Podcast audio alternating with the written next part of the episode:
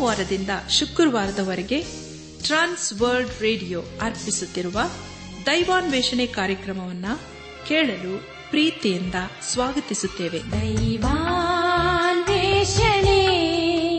ದೈವಾನ್ವೇಷಣೆ ದೈವಾನ್ವೇಷಣೆ ದೈವಾನ್ವೇಷಣೆ. ಬನ್ನಿ ಪ್ರಿಯರೇ ದೇವರ ವಾಕ್ಯವನ್ನು ಧ್ಯಾನ ಮಾಡುವ ಮುನ್ನ ಕರ್ತನ ಸಮ್ಮುಖದಲ್ಲಿ ನಮ್ಮನನ್ನು ತಗ್ಗಿಸಿಕೊಂಡು ನಮ್ಮ ಶಿರವನ್ನು ಭಾಗಿಸಿ ನಮ್ಮ ಕಣ್ಣುಗಳನ್ನು ಮುಚ್ಚಿಕೊಂಡು ದೀನತೆಯಿಂದ ಪ್ರಾರ್ಥನೆ ಮಾಡೋಣ. ನಮ್ಮನ್ನು ಬಹಳವಾಗಿ ಪ್ರೀತಿ ಮಾಡಿ ಸಾಕಿ ಸಲಹುವ ನಮ್ಮ ರಕ್ಷಕನಲ್ಲಿ ತಂದೆಯಾದ ದೇವರೇ, ನಿನ್ನ ಪರಿಶುದ್ಧವಾದ ನಾಮವನ್ನು ಕೊಂಡಾಡಿ ಹಾಡಿ ಸ್ತುತಿಸುತ್ತೇವೆ. ಕರ್ತನೆ ನೀನು ಯಾವಾಗಲೂ ನಮ್ಮ ಜೀವಿತದಲ್ಲಿ ನಂಬಿಗಸ್ತನಾಗಿದ್ದುಕೊಂಡು ಅನುದಿನವೂ ನಮ್ಮನ್ನು ಪರಿಪಾಲಿಸುತ್ತಾ ಬಂದಿರುವುದಕ್ಕಾಗಿ ಸ್ತೋತ್ರಪ್ಪ. ಕರ್ತನೆಯ ದೇವಾದ ದೇವನೇ ಇದನ್ನು ವಿಶೇಷವಾಗಿ ಎಲ್ಲ ರೈತರನ್ನು, ಕಾರ್ಮಿಕರನ್ನು, ಅವರವರ ಪ್ರಯಾಸ ಪ್ರಯತ್ನಗಳನ್ನು, ಕೆಲಸ ಕಾರ್ಯಗಳನ್ನು, ಅವರ ಕುಟುಂಬಗಳನ್ನು ನಿನ್ನ ಕೃಪೆಯ ಹಸ್ತಕ್ಕೆ ಒಪ್ಪಿಸಿಕೊಡ್ತೇವೆ. ಅವರನ್ನು ನೀನೆ ನಡೆಸು, ಅವರೆಲ್ಲ ಕೊರತೆಗಳನ್ನು ನೀನೆ ನೀಗಿಸು ದೇವ. ಅವರ ಜೀವಿತದಲ್ಲಿ ನಿನ್ನ ಕೃಪೆ ಸದಾಕಾಲಿರಲಿ ನಾವೆಲ್ಲರೂ ಆತ್ಮೆ ರೀತಿಯಲ್ಲಿ ನಿನ್ನವರಾಗಿ ಜೀವಿಸುತ್ತಾ. ಒಂದು ದಿವಸ ನಾವೆಲ್ಲರೂ ನಿನ್ನ ಮಹಿಮೇಲೆ ಕಂಡುಬರಲು ಕೃಪೆಯ ತೋರಿಸು. ಎಲ್ಲ ಮಹಿಮೆ ನಿನಗೆ ಮಾತ್ರ ಸಲ್ಲುವುದಾಗಲಿ. ನಮ್ಮ ಪ್ರಾರ್ಥನೆ ಸ್ತೋತ್ರಗಳನ್ನು, ನಮ್ಮ ಒಡೆಯನು, ನಮ್ಮ ರಕ್ಷಕನು, ಲೋಕ ವಿಮೋಚಕನೂ ಆದ ಯೇಸು ಕ್ರಿಸ್ತನ ದಿವ್ಯ ನಾಮದಲ್ಲಿ ಸಮರ್ಪಿಸಿಕೊಳ್ಳುತ್ತೇವೆ ತಂದೆಯೇ. ಆಮೇನ್.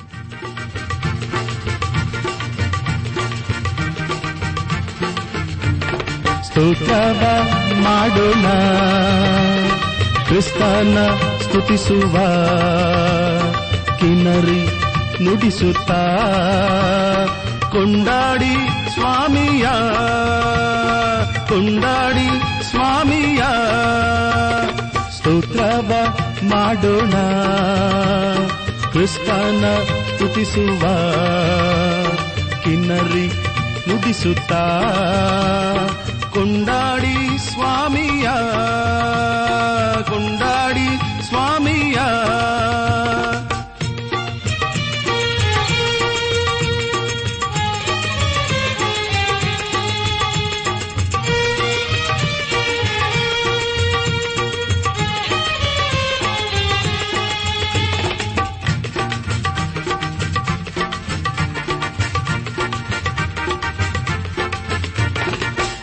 ಆತನ ಘನಕ್ಕಾಗಿ ಕೀರ್ತನೆ ಹಾಡಿರಿ. ಉತ್ಸಾಹದೊಡನೆ ಹಿಂಪಾಗಿ ಬಾರಿಸಿ ಹಿಂಪಾಗಿ ಹಾಡಿರಿ. ನನ್ನ ಆತ್ಮಿಕ ಸಹೋದರ ಸಹೋದರಿಯರೇ, ದೇವರ ವಾಕ್ಯವನ್ನು ಧ್ಯಾನ ಮಾಡುವ ಮುನ್ನ ನಿಮ್ಮ ಸತ್ಯವೇದ ಪೆನ್ನು ಪುಸ್ತಕದೊಂದಿಗೆ ಸಿದ್ಧರಾಗಿದ್ದಿರಲ್ಲವೇ? ಹಾಗಾದರೆ ಪ್ರಿಯರೇ, ಬನ್ನಿರಿ. ದೇವರ ವಾಕ್ಯದ ಕಡೆಗೆ ನಮ್ಮ ಗಮನವನ್ನು ಹರಿಸೋಣ. ಹಾಗೂ ದೇವರು ಏನು ಬೋಧಿಸುತ್ತಾನೋ ಅದನ್ನು ಆಲಿಸಿ, ಧ್ಯಾನಿಸಿ. ಅದಕ್ಕೆ ವಿಧೇಯರಾಗಿ ಜೀವಿಸುತ್ತಾ ನಮ್ಮ ಜೀವಿತದ ಮೂಲಕ ದೇವರನ್ನು ಘನಪಡಿಸೋಣ.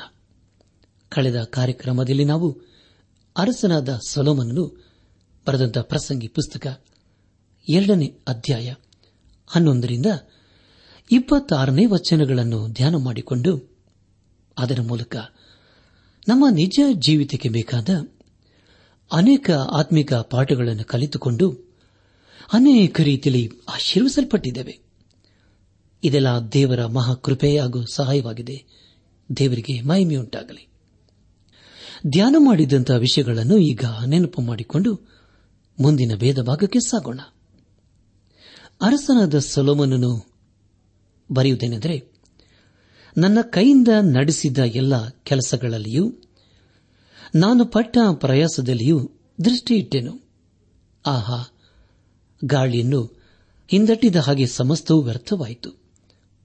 ಲೋಕದಲ್ಲಿ ಯಾವ ಲಾಭವೂ ಕಾಣಲಿಲ್ಲ ಎಂಬುದಾಗಿಯೂ, ನಾನು ಮೂಢನಿಗೆ, ಸಂಭವಿಸುವ ಗತಿಯು ನನಗೂ ಸಂಭವಿಸುವುದು, ನನ್ನ ಹೆಚ್ಚು ಜ್ಞಾನದಿಂದೇನು, ಇದು ವ್ಯರ್ಥವಲ್ಲವೇ ಅಂದುಕೊಂಡೆನೆಂಬುದಾಗಿಯೂ. ಲೋಕದಲ್ಲಿ ಮನುಷ್ಯನು ಹೃದಯ ಪೂರಕವಾಗಿ ಪಡುವ ಪ್ರಯಾಸದಿಂದ ಅವನಿಗೆ ಲಾಭವೇನು?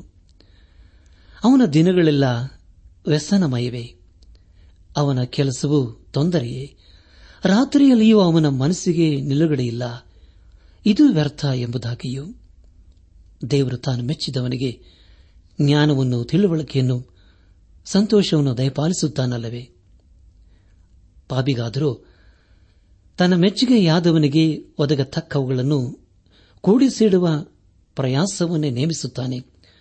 ಇದೂ ಗಾಳಿಯನ್ನು ಹಿಂದಟ್ಟಿದ ಹಾಗೆ ವ್ಯರ್ಥವೇ ಎಂಬ ವಿಷಯಗಳ ಕುರಿತು ನಾವು ಧ್ಯಾನ ಮಾಡಿಕೊಂಡೆವು.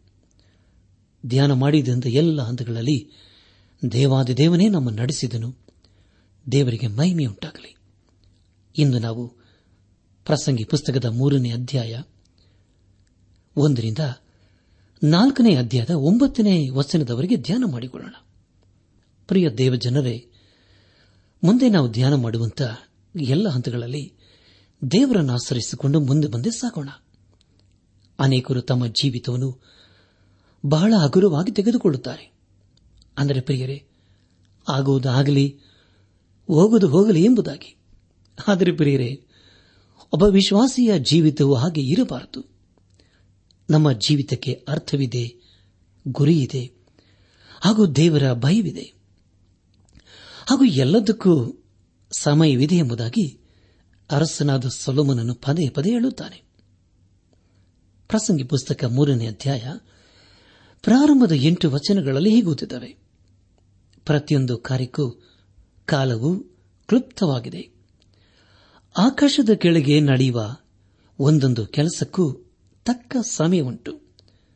ಹುಟ್ಟುವ ಸಮಯ, ಸಾಯುವ ಸಮಯ, ನೆಡುವ ಸಮಯ, ನೆಟ್ಟದ್ದನ್ನು ಕಿತ್ತು ಹಾಕುವ ಸಮಯ, ಕೊಲ್ಲುವ ಸಮಯ, ಸ್ವಸ್ಥ ಮಾಡುವ ಸಮಯ, ಕೆಡವಿ ಬಿಡುವ ಸಮಯ, ಕಟ್ಟುವ ಸಮಯ, ಆಳುವ ಸಮಯ, ನಗುವ ಸಮಯ, ಗೋಳಾಡುವ ಸಮಯ, ಕುಣಿದಾಡುವ ಸಮಯ, ಕಲ್ಲುಗಳನ್ನು ಚೆಲ್ಲುವ ಸಮಯ ಕಲ್ಲುಗಳನ್ನು ಕೂಡಿಸುವ ಸಮಯ. ಅಪ್ಪುವ ಸಮಯ, ಅಪ್ಪದಿರುವ ಸಮಯ. ಗಳಿಸುವ ಸಮಯ, ಕಳೆಯುವ ಸಮಯ. ಕಾಪಾಡುವ ಸಮಯ, ಬಿಸಾಡುವ ಸಮಯ. ಹರಿಯುವ ಸಮಯ, ಹೊಲೆಯುವ ಸಮಯ. ಸುಮ್ಮನಿರುವ ಸಮಯ, ಮಾತಾಡುವ ಸಮಯ. ಪ್ರೀತಿಸುವ ಸಮಯ, ದ್ವೇಷಿಸುವ ಸಮಯ. ಯುದ್ಧದ ಸಮಯ, ಸಮಾಧಾನದ ಸಮಯ. ಅಂತೂ ಒಂದೊಂದು ಕಾಲಕ್ಕೂ ತಕ್ಕ ಸಮಯವುಂಟು ಎಂಬುದಾಗಿ. ನನ್ನ ಆತ್ಮಿಕ ಸಹೋದರ ಸಹೋದರಿಯರೇ, ಅರಸನಾದ ಸೊಲಮನನು ತಾನು ತಿಳುಕೊಂಡ ವಿಷಯದ ಕುರಿತು ಇಲ್ಲಿ ಬರೆಯುತ್ತಾ ಇದ್ದಾನೆ. ಅಂದರೆ ಎಲ್ಲದಕ್ಕೂ ಸಮಯ ಉಂಟು ಎಂಬುದಾಗಿ. ಕೆಲವರು ತಮ್ಮ ತಮ್ಮ ಜೀವಿತವನ್ನು ಬಹಳ ಹಗುರವಾಗಿ ತೆಗೆದುಕೊಳ್ಳುತ್ತಾರೆ. ನನ್ನ ಪ್ರಿಯ ದೇವಜ್ಜನರೇ ಹಾಗೆ ನಾವು ಇಂದಾದರೂ ತೆಗೆದುಕೊಂಡಿದ್ದೇವಾ? ಅಥವಾ ಇನ್ನು ಕೆಲವರು ಹೇಳುವುದೇನೆಂದರೆ, ಬಂದದ್ದು ಬರಲಿ ಓದದು ಹೋಗಲಿ, ಎಲ್ಲವನ್ನು ಅನುಭವಿಸಬೇಕು ಎಂಬುದಾಗಿ. ಇದು ಅನೇಕರ ವಾದವಾಗಿದೆ. ಆದರೆ ಪ್ರಿಯರೇ, ಈ ಲೋಕದಲ್ಲಿ ಪ್ರತಿಯೊಂದಕ್ಕೂ ಒಂದೊಂದು ಸಮಯವಿದೆ ಎಂಬುದಾಗಿ ದೇವರ ವಾಕ್ಯವು ತಿಳಿಸಿಕೊಡುತ್ತದೆ. ನಮ್ಮ ಧ್ಯಾನವನ್ನು ಮುಂದುವರೆಸಿ, ಪ್ರಸಂಗಿ ಪುಸ್ತಕ ಮೂರನೇ ಅಧ್ಯಾಯ ಒಂಬತ್ತನೇ ವಚನವನ್ನು ಓದುವಾಗ ದುಡಿಯುವವನಿಗೆ ಅವನ ಪ್ರಯಾಸದಿಂದ ಲಾಭವೇನು? ನರ ಜನ್ಮದವರ ಕರ್ತವ್ಯವೆಂದು ಎಂಬುದಾಗಿ.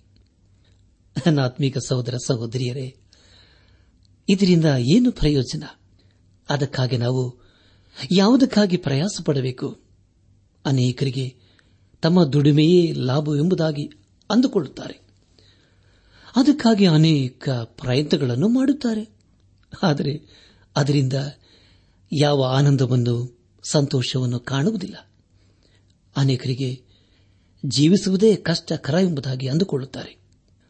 ಇನ್ನೂ ಕೆಲವರಿಗೆ ತಮ್ಮ ಆತ್ಮೀಯರಿಂದಲೇ ಅನೇಕ ಸಮಸ್ಯೆಗಳು, ಕಷ್ಟ ನಷ್ಟಗಳು ಉಂಟಾಗುತ್ತವೆ. ಅದನ್ನು ಮರೆ ಮಾಡುವುದಕ್ಕಾಗಿ ಅನೇಕರು ಮದ್ಯಪಾನ ಮಾಡುತ್ತಾರೆ.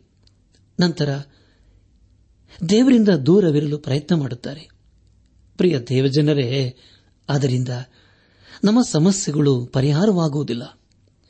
ನಮ್ಮ ಸಮಸ್ಯೆಗಳು ಪರಿಹಾರವಾಗಬೇಕಾದರೆ ಮೊದಲು ನಮ್ಮ ಜೀವಿತವನ್ನು ದೇವರ ಹಸ್ತಕ್ಕೆ ಒಪ್ಪಿಸಿಕೊಳ್ಳಬೇಕು ಅದನ್ನು ನಾವು ನಮ್ಮ ಜೀವಿತದಲ್ಲಿ ಕಲಿಯಬೇಕು. ಯಾಕಂದರೆ ಪ್ರಿಯರೇ, ಜೀವನ ಎಂಬುದಾಗಿ ಹೇಳುವಾಗ ಅದರಲ್ಲಿ ಕಷ್ಟ ಇರುತ್ತದೆ ನಷ್ಟ ಇರುತ್ತದೆ ಸುಖ ಸಂತೋಷಗಳು ಇರುತ್ತವೆ. ಎಲ್ಲದರಲ್ಲಿಯೂ ಆನಂದಿಸಬೇಕು. ಎಲ್ಲದರಲ್ಲಿಯೂ ನಾವು ಕರ್ತನನ್ನು ಆತನ ಬಲವನ್ನು, ಶಕ್ತಿಯನ್ನು ಆಚರಿಸಿಕೊಳ್ಳಬೇಕು ನಮ್ಮ ಧ್ಯಾನವನ್ನು ಮುಂದುವರೆಸಿ ಪ್ರಸಂಗಿ ಪುಸ್ತಕ ಮೂರನೇ ಅಧ್ಯಾಯ ಹತ್ತನೇ ವಚನವನ್ನು ಓದುವಾಗ, ನರ ಜನ್ಮದವರ ಕರ್ತವ್ಯವೆಂದು ದೇವರು ನೇಮಿಸಿರುವ ಪ್ರಯಾಸವನ್ನು ನೋಡಿದ್ದೇನೆ ಎಂಬುದಾಗಿ. ಕರ್ತನಲ್ಲಿ ಪ್ರಿಯ ದೇವಜನರೇ, ಅರಸನಾದ ಸೊಲುಮನನು ಎಲ್ಲ ಕಡೆ ನೋಡುವಾಗ ಎಲ್ಲ ಕಡೆ ಸಮಸ್ಯೆಯನ್ನೇ ಕಾಣುತ್ತಾನೆ. ಒಂದು ವೇಳೆ ಪ್ರಿಯರೇ ನಮ್ಮಲ್ಲಿ ಯಾವ ಸಮಸ್ಯೆಯೂ ಇಲ್ಲದಿದ್ದರೆ ನಾವು ಎಷ್ಟೋ ಭಾಗ್ಯವಂತರು. ಅದಕ್ಕಾಗಿ ನಾವು ದೇವರಿಗೆ ಸ್ತುತಿ ಸ್ತೋತ್ರ ಕೊಂಡಾಟಗಳನ್ನು ಸಲ್ಲಿಸಬೇಕು.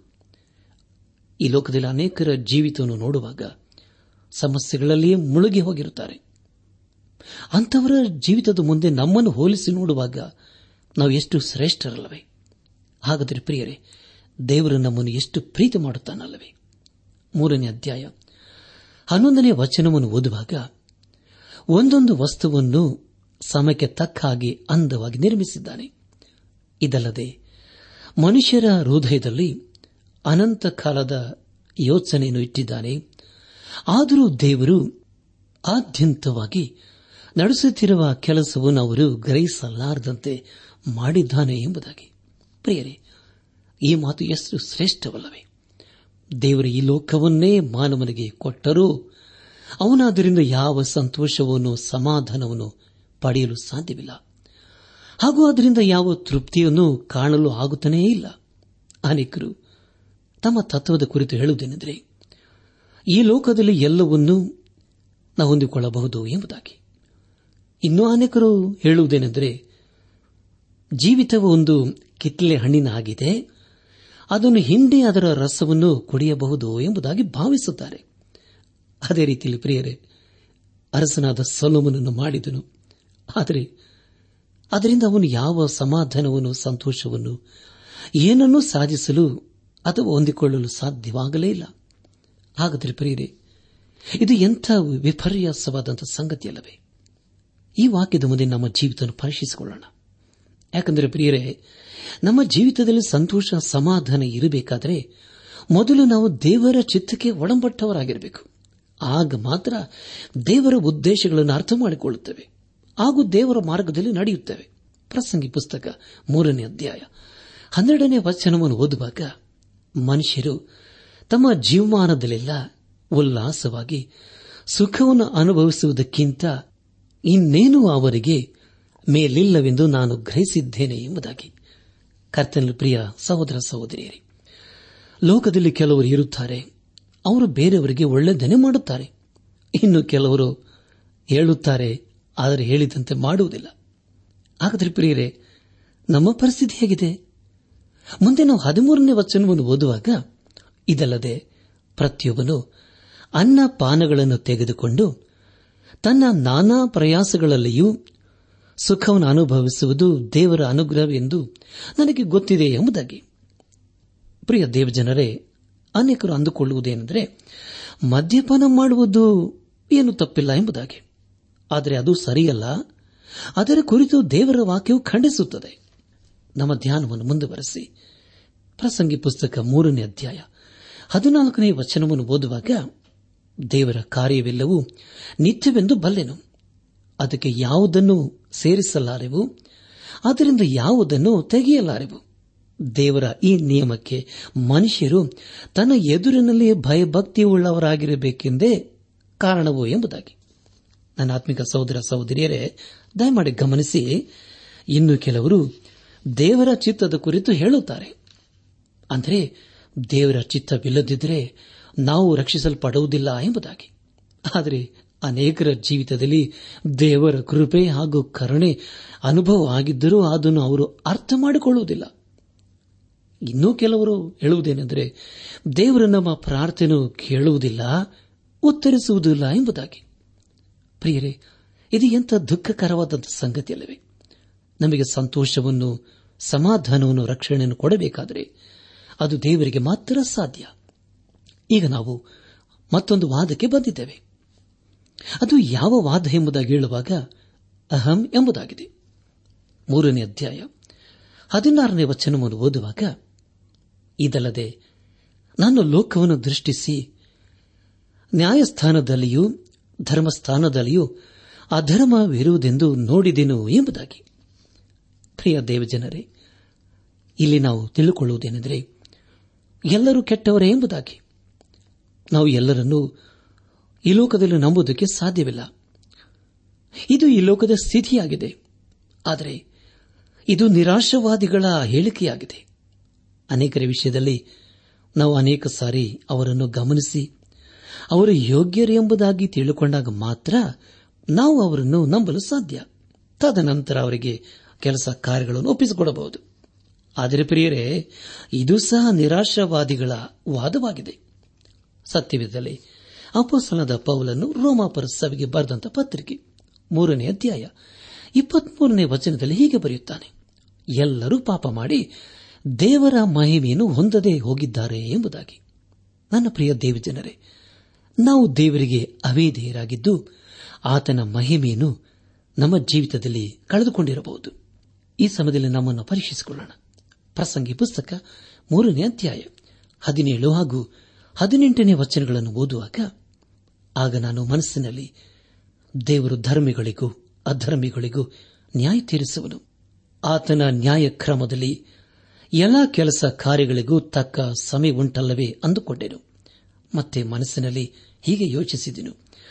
ದೇವರ ಮನುಷ್ಯರನ್ನು ಪರೀಕ್ಷಿಸುವುದಕ್ಕೂ, ಮನುಷ್ಯರು ಪಶುಪ್ರಾಯರಾಗಿದ್ದೇವೆಂದು ತಾವೇ ಗ್ರಹಿಸಿಕೊಳ್ಳುವುದಕ್ಕೂ ಆಸ್ಪದವಾಗುವಂತೆ ಇದು ನರ ಜನ್ಮದವರ ನಿಮಿತ್ತವಾಗಿ ಆಯ್ತಲ್ಲವೇ ಎಂಬುದಾಗಿ. ನನ್ನ ಆತ್ಮಿಕ ಸಹೋದರ ಸಹೋದರಿಯರೇ, ಆದರೆ ಪ್ರಿಯರೇ, ಈ ಮಾತುಗಳನ್ನು ಅನೇಕರು ಒಪ್ಪಿಕೊಳ್ಳುವುದಿಲ್ಲ. ಇದು ನಮ್ಮನ್ನು ಪ್ರೋತ್ಸಾಹಿಸುವುದೂ ಇಲ್ಲ. ಮೂರನೇ ಅಧ್ಯಾಯ. ಹತ್ತೊಂಬತ್ತು ಹಾಗೂ ಇಪ್ಪತ್ತನೇ ವಚನಗಳನ್ನು ಓದುವಾಗ, ಮನುಷ್ಯನ ಗತಿಯು ಪಶುವಿನ ಗತಿಯು ಒಂದೇ, ಪಶುವಿಗೆ ಸಾವು ಬರುವ ಹಾಗೆ ಮನುಷ್ಯನಿಗೂ ಬರುವುದು. ಎಲ್ಲಕ್ಕೂ ಪ್ರಾಣ ಒಂದೇ. ಮನುಷ್ಯನು ಪಶುವಿಗಿಂತ ಶ್ರೇಷ್ಠನಲ್ಲ, ಎಲ್ಲ ಬರೀ ಗಾಳಿಯೇ. ಎಲ್ಲ ಪ್ರಾಣಿಗಳು ಒಂದೇ ಸ್ಥಳಕ್ಕೆ ಹೋಗುವು ಎಲ್ಲ ಮಣ್ಣಿನಿಂದಾದವು, ಎಲ್ಲ ಮಣ್ಣಿಗೆ ಪುನಃ ಸೇರುವು ಎಂಬುದಾಗಿ. ಕರ್ತನ ಪ್ರಿಯ ಸಹೋದರ ಸಹೋದರಿಯರೇ, ಅನೇಕರು ಅನೇಕ ಸಿದ್ಧಾಂತಗಳನ್ನು ಇಟ್ಟುಕೊಂಡು ವಾದಿಸುತ್ತಾರೆ. ಆದರೆ ಇಲ್ಲಿ ಹೇಳುವಂತಹ ಹೇಳಿಕೆಯು ಸೂರ್ಯನ ಕೆಳಗೆ ಇರುವಂತಹ ವ್ಯರ್ಥದ ಮಾತಾಗಿದೆ. ಆದರೆ ಇದು ಆ ವ್ಯಕ್ತಿಯ ಸ್ವ ಆಸಕ್ತಿಯ ಮಾತಾಗಿದೆ. ಸ್ವಹಿತಕ್ಕಾಗಿ ಜೀವಿಸುವುದು ಅಥವಾ ಸ್ವಂತಕ್ಕಾಗಿ ಜೀವಿತವನ್ನು ನಡೆಸುವುದು ಅನೇಕರ ಜೀವಿತದ ಕ್ರಮವಾಗಿದೆ. ಅಂದರೆ ಪ್ರಿಯರೇ, ಒಬ್ಬ ವ್ಯಕ್ತಿ ಉತ್ತಮ ಓಟಗಾರನು ಆಗಲು ತನ್ನನ್ನೇ ಸಮರ್ಪಿಸಿಕೊಳ್ಳುತ್ತಾನೆ. ಇನ್ನು ಕೆಲವರು ಕಲೆಗಾಗಿ, ಸಂಗೀತಕ್ಕಾಗಿ, ಹಾಗೂ ಇನ್ನೂ ಅನೇಕ ಕಾರ್ಯಗಳಿಗೆ ತಮ್ಮನ್ನೇ ಸಮರ್ಪಿಸಿಕೊಳ್ಳುತ್ತಾರೆ. ಆದರೆ ಅದು ತಪ್ಪು ಎಂಬುದಾಗಿ ದೇವರ ವಾಕ್ಯವು ಹೇಳುತ್ತಿಲ್ಲ. ಈ ಎಲ್ಲ ಆಶೆಗಳು ಅವು ತಮ್ಮ ಸ್ವಂತ ಜೀವಿತಕ್ಕೆ ಸಂಬಂಧಪಟ್ಟವುಗಳು ಆಗಿವೆ ಅನೇಕರು ಹೇಳುವುದೇನೆಂದರೆ ಒಂದು ಕಾಲದಲ್ಲಿ ಮಾನವನು ಒಂದು ಪ್ರಾಣಿಯಾಗಿದ್ದನು ಎಂಬುದಾಗಿ. ಆದರೆ ಪ್ರಿಯರೇ, ಕಾಲಾಂತರದಲ್ಲಿ ಅವನು ಒಬ್ಬ ಮಾನವನಾದನೆಂಬುದಾಗಿ ವಾದಿಸುತ್ತಾರೆ. ಆದರೆ ಅದು ಎಷ್ಟರ ಮಟ್ಟಿಗೆ ಸರಿ ಎಂಬುದಾಗಿ ನಾವು ಅರಿಯಬೇಕು. ಆದರೆ ಇದೆಲ್ಲ ವ್ಯರ್ಥವಾದಂತಹ ವಾದವಾಗಿದೆ. ಇನ್ನು ಕೆಲವರು ಹೇಳುವುದೇನೆಂದರೆ, ನಾಯಿ ಸತ್ತ ಹಾಗೆ ಮಾನವನು ಸಹ ಸಾಯುತ್ತಾನೆ ಎಂಬುದಾಗಿ. ಸತ್ತ ನಂತರ ಎಲ್ಲವೂ ಒಂದೇ ಎಂಬುದಾಗಿ. ಪ್ರಿಯರೇ, ಆದರೆ ನಾಯಿಯಂತೆ ನಾವು ಸಾಯುವುದಕ್ಕೆ ಈ ಲೋಕದಲ್ಲಿ ಯಾಕೆ ಎಷ್ಟು ಪ್ರಯಾಸ ಪಡಬೇಕು? ನಾವು ಪ್ರಾಣಿಗಳು ಅಲ್ಲದಿದ್ದರೂ ಅನೇಕ ಸಾರಿ ಪ್ರಿಯರ ದಯಮಾಡಿ ಗಮನಿಸಿ ಪ್ರಾಣಿಗಳ ಹಾಗೆ ನಾವು ವರ್ತಿಸುತ್ತೇವೆ. ಅನೇಕ ಸಾರಿ ನಾವು ಮಾನವನಲ್ಲಿ ಪ್ರಾಣಿಯ ಸ್ವಭಾವವನ್ನು ಕಾಣುತ್ತೇವೆ. ಹೌದಲ್ಲ ಪ್ರಿಯರೇ? ಅದಕ್ಕೆ ಮುಖ್ಯ ಕಾರಣ ಅಹಂ ಸ್ವಭಾವವಾಗಿದೆ. ಅನೇಕ ವ್ಯಕ್ತಿಗಳಲ್ಲಿ ಈ ಒಂದು ಸ್ವಭಾವವನ್ನು ನಾವು ಕಾಣಬಹುದು. ಅವರು ತಮ್ಮ ತಮ್ಮ ಕುರಿತಾಗಿ ಚಿಂತನೆ ಮಾಡುತ್ತಾರೆ. ಅದನ್ನು ಸಾಮಾನ್ಯವಾಗಿ ಈ ಲೋಕದಲ್ಲಿ ಅನೇಕ ಕಡೆ ನಾವು ನೋಡುತ್ತೇವೆ. ಅನೇಕ ಸಾರಿ ಪ್ರಿಯರೇ, ಮಾನವನು ಅದೇ ರೀತಿಯಲ್ಲಿ ಪ್ರಾಣಿಯಾಗಿ ವರ್ತಿಸುವುದನ್ನು ಕಂಡಿದ್ದೇವಲ್ಲವೇ? ನಮ್ಮ ಧ್ಯಾನವನ್ನು ಮುಂದುವರೆಸಿ ಪ್ರಸಂಗಿ ಪುಸ್ತಕ ಮೂರನೇ ಅಧ್ಯಾಯ ಇಪ್ಪತ್ತೊಂದನೇ ವಚನವನ್ನು ಓದುವಾಗ, ಮನುಷ್ಯನ ಆತ್ಮವು ಮೇಲಕ್ಕೆ ಏರುತ್ತದೋ, ಪಶುವಿನ ಆತ್ಮವು ಕೆಳಕ್ಕೆ ಇಳಿದು ಭೂಮಿಗೆ ಸೇರುತ್ತದೋ, ಯಾರಿಗೆ ಗೊತ್ತು ಎಂಬುದಾಗಿ. ಪ್ರಿಯ ದೇವಜನರೇ, ಅರಸನಾದ ಸೊಲೋಮನನು ಮಾನವನು ಪ್ರಾಣಿಗಳಂತೆ ವಿಭಿನ್ನ ಎಂಬುದಾಗಿ ಸ್ಪಷ್ಟವಾಗಿ ಹೇಳುತ್ತಾನೆ. ಒಬ್ಬ ವ್ಯಕ್ತಿಯ ಆತ್ಮವು ಮೇಲಕ್ಕೆ ಹೋದರೆ ಪ್ರಾಣಿಯ ಆತ್ಮವು ಕೆಳಗೆ ಹೋಗುತ್ತದೆ. ಮೂರನೇ ಅಧ್ಯಾಯ ಇಪ್ಪತ್ತೆರಡನೇ ವಚನವನ್ನು ಓದುವಾಗ ಈ ಪ್ರಕಾರ ನಾನು ಯೋಚಿಸಿ, ಮನುಷ್ಯನ ತನ್ನ ಕಾರ್ಯಗಳಲ್ಲಿ ಉಲ್ಲಾಸಗೊಳ್ಳುವುದಕ್ಕಿಂತ ಅವನಿಗೆ ಯಾವ ಮೇಲೂ ಇಲ್ಲ. ಇದೇ ಅವನ ಪಾಲು ಎಂದು ಗ್ರಹಿಸಿಕೊಂಡೆನು. ಜೀವಮಾನದ ನಂತರ ಸಂಭವಿಸುವಗಳನ್ನು ನೋಡುವುದಕ್ಕೆ ಮನುಷ್ಯನನ್ನು ಯಾರು ಪುನಃ ಬರಮಾಡುವರು ಎಂಬುದಾಗಿ. ನನ್ನ ಆತ್ಮಿಕ ಸಹೋದರ ಸಹೋದರಿಯರೇ, ಬೇರೆ ರೀತಿಯಲ್ಲಿ ಹೇಳಬೇಕಾದರೆ, ಈ ಲೋಕದಲ್ಲಿ ನಾವು ಮಾನವರಾಗಿ ಜೀವಿಸುವುದನ್ನು ಕಲಿಬೇಕು.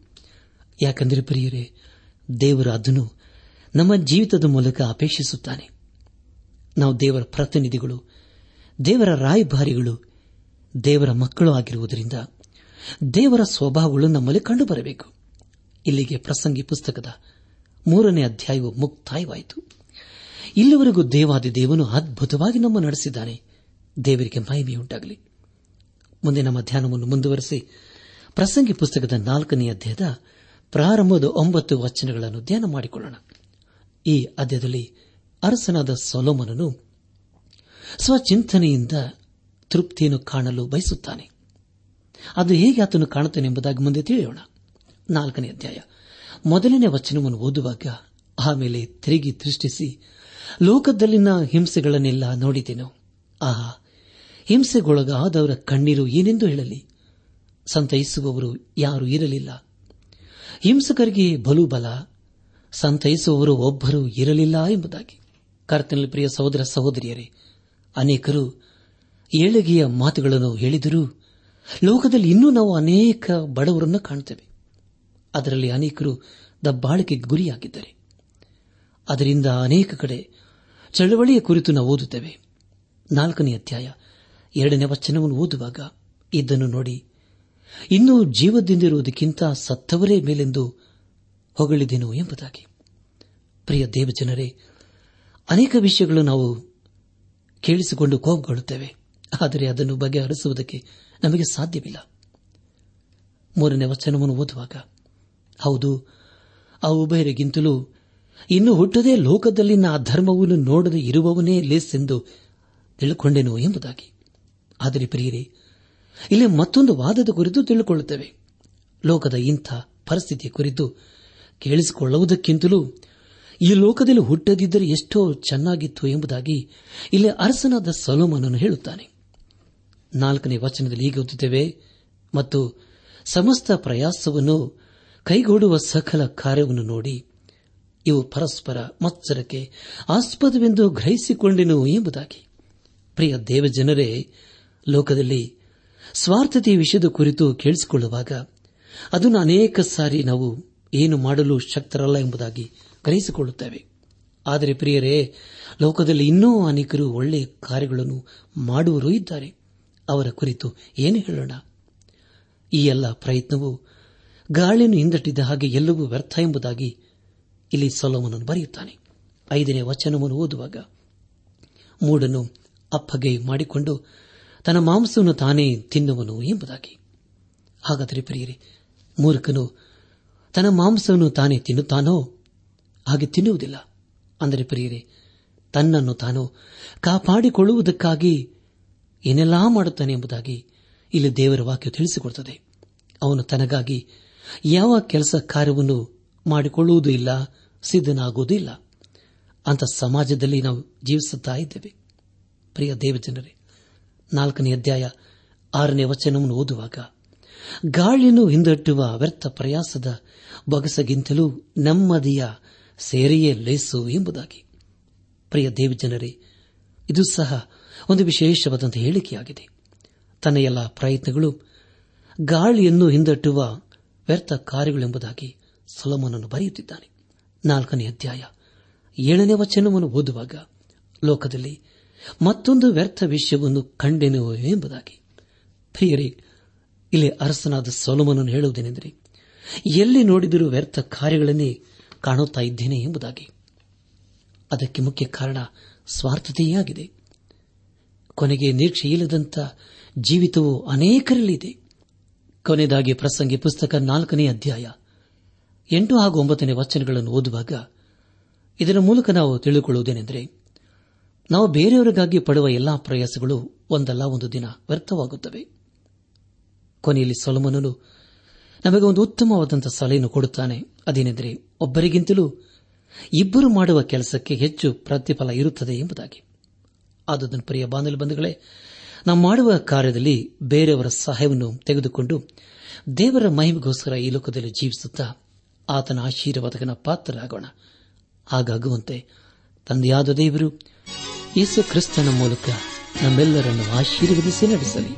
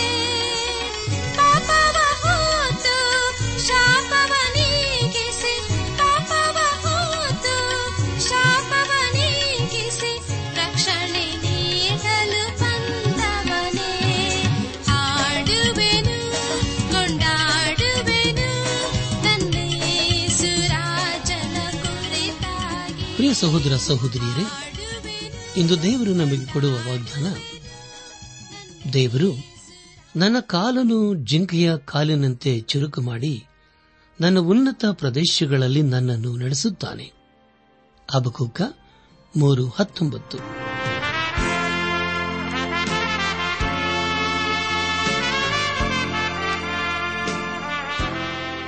ಪ್ರಿಯರೇ, ಇದುವರೆಗೂ ಆಲಿಸಿದ ದೈವಾನ್ವೇಷಣೆ ಕಾರ್ಯಕ್ರಮವು ನಿಮ್ಮ ಮನಸ್ಸಿಗೆ ಸಮಾಧಾನ, ಸಂತೋಷ ನೀಡಿದೆ ಎಂದು ನಾವು ನಂಬುತ್ತೇವೆ.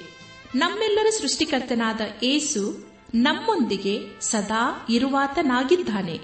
ನಿಮ್ಮ ಚಿಂತೆ, ದುಃಖ, ಕಾಯಿಲೆ, ಕಷ್ಟಗಳ ಪರಿಹಾರಕ್ಕಾಗಿ ಆತನ ಹೆಸರಿನಲ್ಲಿ ಪ್ರಾರ್ಥಿಸಿರಿ.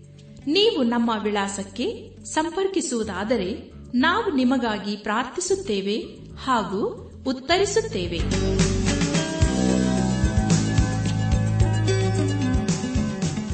ನಮ್ಮ ವಿಳಾಸ ದೈವಾನ್ ವೇಷಣೆ ಟ್ರಾನ್ಸ್ ವರ್ಲ್ಡ್ ರೇಡಿಯೋ, ಇಂಡಿಯಾ, ಟಪಾಲು ಪೆಟ್ಟಿಗೆ ನಾಲ್ಕು ಮೂರು ಎರಡು ಸೊನ್ನೆ, ಬೆಂಗಳೂರು ನಲವತ್ಮೂರು.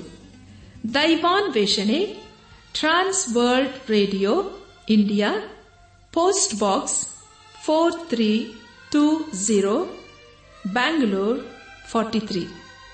ದೂರವಾಣಿ ಸಂಖ್ಯೆ ಒಂಬತ್ತು ಎಂಟು ನಾಲ್ಕು ಐದು ಆರು, ಒಂದು ಆರು, ನಾಲ್ಕು ಒಂದು ಎರಡು. ನಮ್ಮ ಇಮೇಲ್ ವಿಳಾಸ Kannada TTB at radio eight eight two dot com ನಮಸ್ಕಾರ ಪ್ರಿಯರೇ.